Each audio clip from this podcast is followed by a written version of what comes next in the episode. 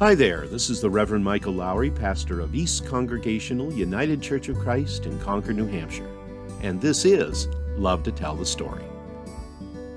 Well, if you've been listening to this podcast over the past few weeks, and by the way, thank you so much for that, then you know that we've been talking a whole lot about going back to the basics of God. We've talked about God's presence, God's power, God's name, and God's law. What we always need to remember, friends, is that when it comes to the basics of God, it always comes back to love. Concluding our current sermon series, here's today's message, which is entitled God's Love and Ours. It's based on the Gospel according to Matthew, chapter 22, verses 34 through 40. Teacher, which commandment in the law is the greatest? Actually, it's a very good question. And despite the fact that it was posed as a gotcha question on the part of the Pharisees who were seeking to discredit Jesus, truthfully, it was something I would have liked to have asked, especially now that we've just spent the past three Sundays looking at the Ten Commandments.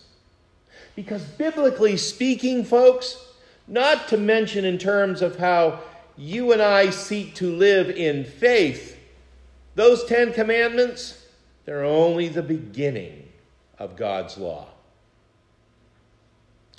One of the things we really haven't talked much about over the past few weeks in our survey of the Ten Commandments is the fact that according to Scripture, there are within the Torah, or as it's also called, the Pentateuch, that is, the first five books of the Old Testament, Genesis, Exodus, Leviticus, Numbers, and Deuteronomy, there are some 613 additional commandments that elaborate on the original 10. And by the way, if you're counting, that amounts to 248 thou shalts, and 365 thou shalt nots, one for every day of the year.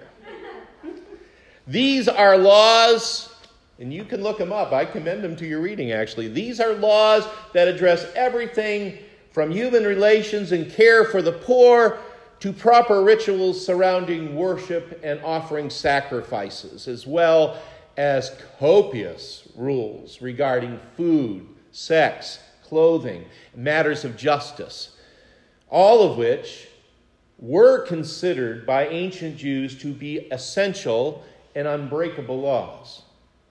And this is to say nothing of all the words of the prophets, both major and minor, that are found all throughout Scripture.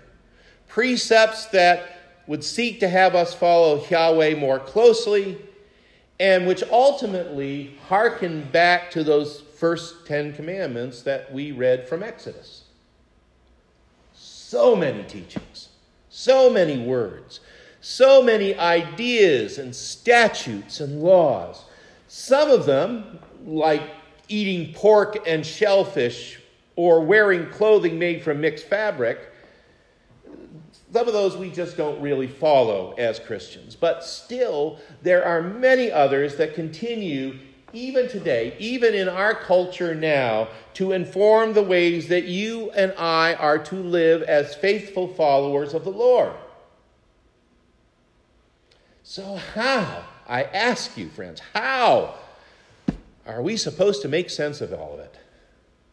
Are all these laws still relevant to our lives and living today? Are we simply to pick and choose based on what really matters in life or what our own particular preferences seem to be? Or is every law to be followed to the letter, as Jesus said, with not one iota passing from the letter of the law until all is accomplished? Or is there, in fact, one commandment more important than all the others? Or at the very least, is there some proper way to condense all of that which God is asking us to do into one very concise idea? Now, the Pharisees, themselves very much letter of the law believers, saw the legally acceptable answer to this question to be that every commandment of the law is great, because all the law comes from God. I know we don't stick up for Pharisees very much, but they're onto something there. But that said, as I said before, that wasn't the answer that they were seeking from Jesus. They wanted to trip him up so they could discredit him, as I said before. And for different reasons, it's not the answer that I'd be seeking either. What I want to know, maybe you wonder this too, is what is it about God's law, or perhaps more to the point, what is within God's law that brings it all together for us?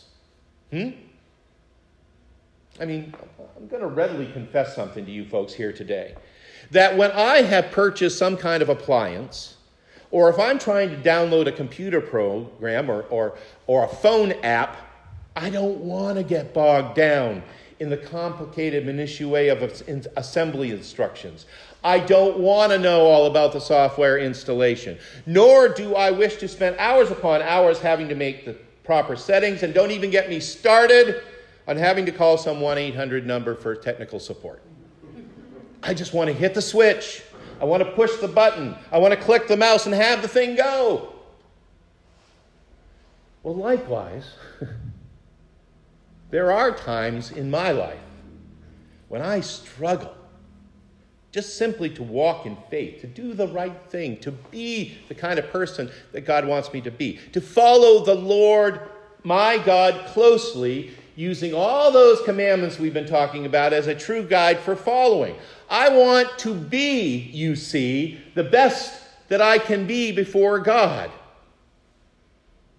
I know you folks feel the same way, but for me, the truth is that with all these many and contradictory laws and the gray areas, that they all seem to engender, to say nothing of my own tendency to wander off the pathway from time to time, I'm not always quite so sure of the way ahead.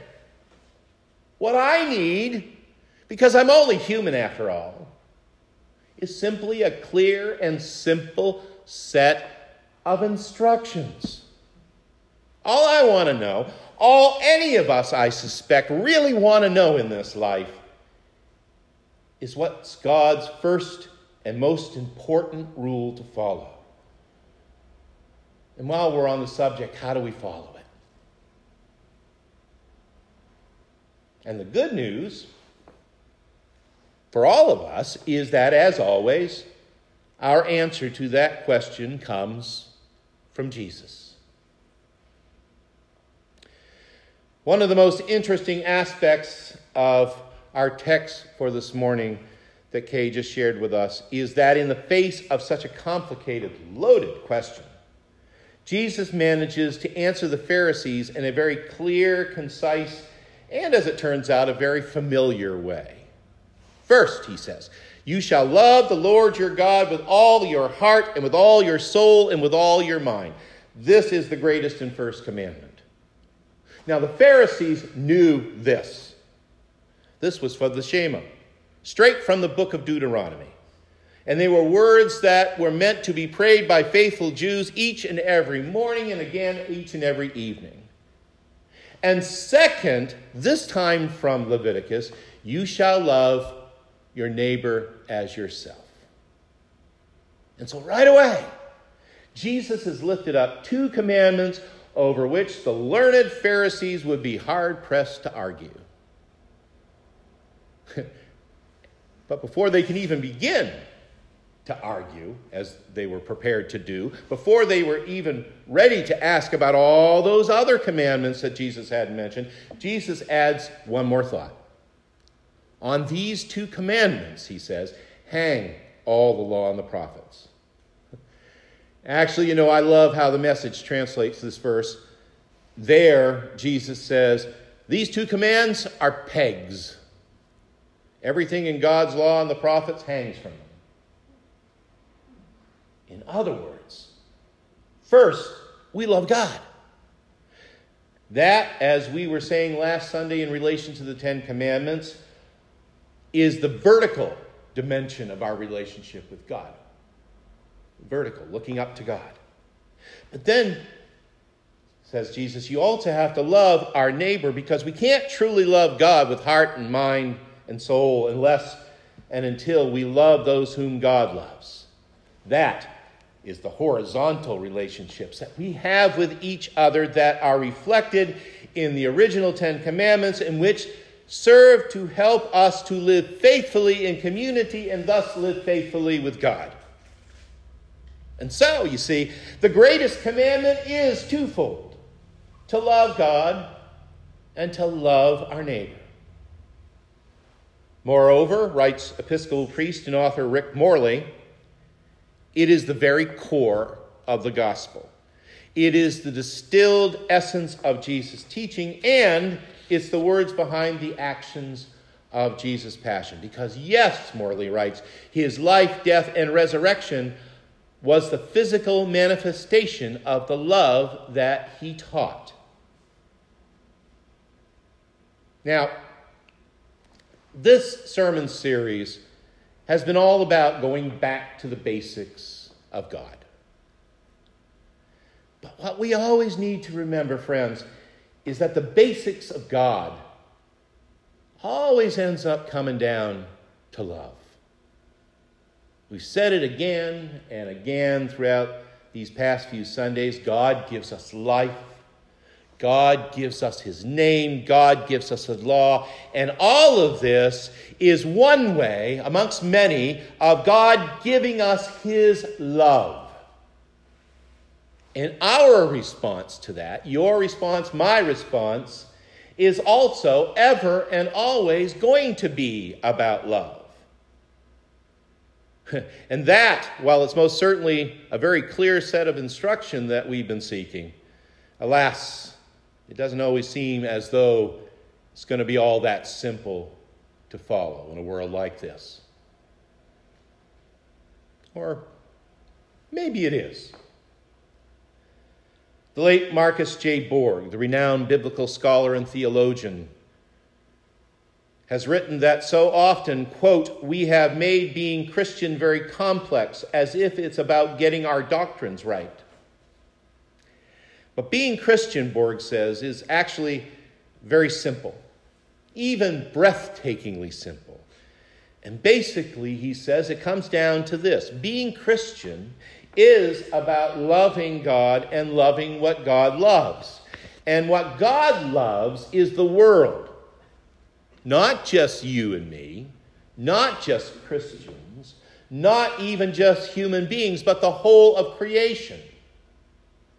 So being Christian, then, is about transformation. It's about our working with God. It's about our living with God to become that kind of a person.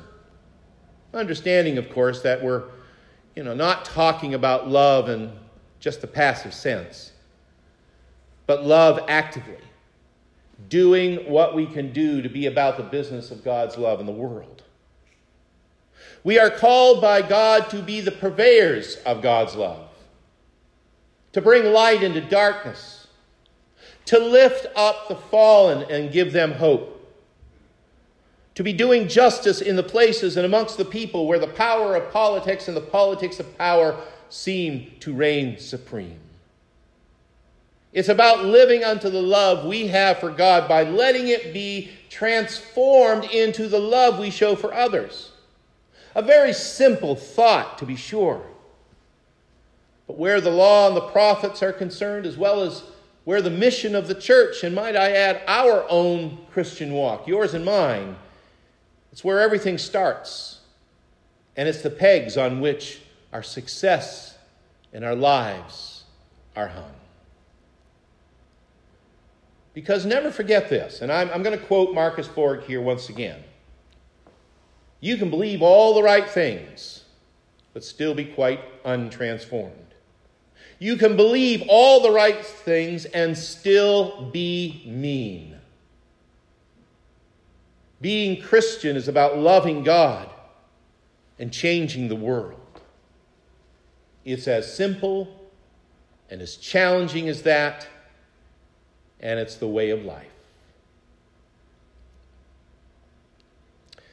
One of the books on my summer reading list this year was one entitled Hiking Through, written by a man named Paul Stutzman. It is the true story of an Ohio man. Actually, he was from Sugar Creek, Ohio, which was very near to where we used to live out there. And Stutzman, after his wife passes away from cancer, decides in his grief that he needs to hike the Appalachian Trail from Georgia to the summit of Mount Katahdin, right where I grew up.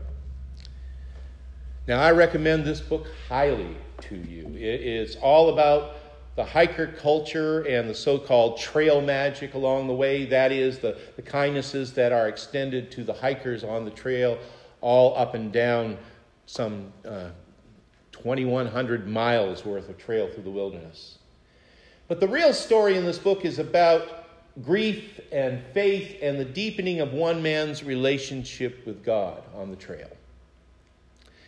At one point, late into this journey, he might even have been going through Vermont into New Hampshire at this point, Stutzman shared how he got it into his head that he really wanted to have a little radio and headphones with him in order to get the news and the weather and maybe listen to a nearby Golden Oldies radio station.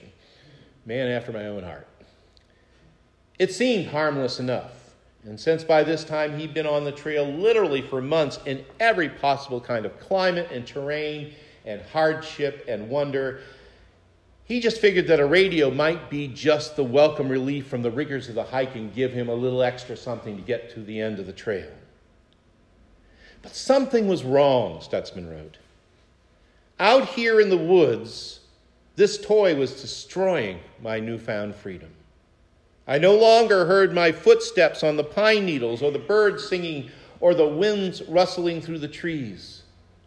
Sure, he said, the Golden Oldie station was playing my kind of music, and it reminded me of my past. But somehow I was being robbed of the present. I had traded the joy of nature and conversing with God for a little radio clipped to my backpack. The radio had to go. Once the radio was back stashed at the bottom of his stack, the distraction was gone, and he said almost immediately all was right once again, and it gave way to a simple and yet heartfelt prayer. Thank you, God, for your beautiful creation. To which Stutzman could hear this reply. Welcome back. I love that passage, because not only did it serve as a reminder of how quite often the best music is the music of God's creation, it also seemed to me to be a parable for the ways that you and I are so often distracted from our walk with the Lord and being the Christians we are called to be. Distracted by the day-to-day worries, the stuff we gotta do or we think we gotta do. Distracted by the concerns and challenges of our lives and how we are going to deal with that next challenge that's just on the horizon. Distracted by all the awful news that just seems to get worse with every passing day and just seems to fill our hearts and our brains with dread. In and through all this and so much more, we become distracted. Distracted from love. Love received and love to share. Friends, we love because God first loved us. And when we love as God has loved us, our relationship with God deepens and grows. And the relationships we have with one another cannot help but take root and grow as well. God gives us the breath of life. God gives us his name that we might truly know him as the great I am. God gives us a law so that we can know how to closely follow him for a life abundant and eternal. But in and through everything else, God gives us love so that you and I might be transformed to love. That's my prayer for each of us, beloved, that we may be transformed to love. Today, tomorrow, from season to changing season. And as we are transformed, friends, may our thanks be to God. Amen and amen.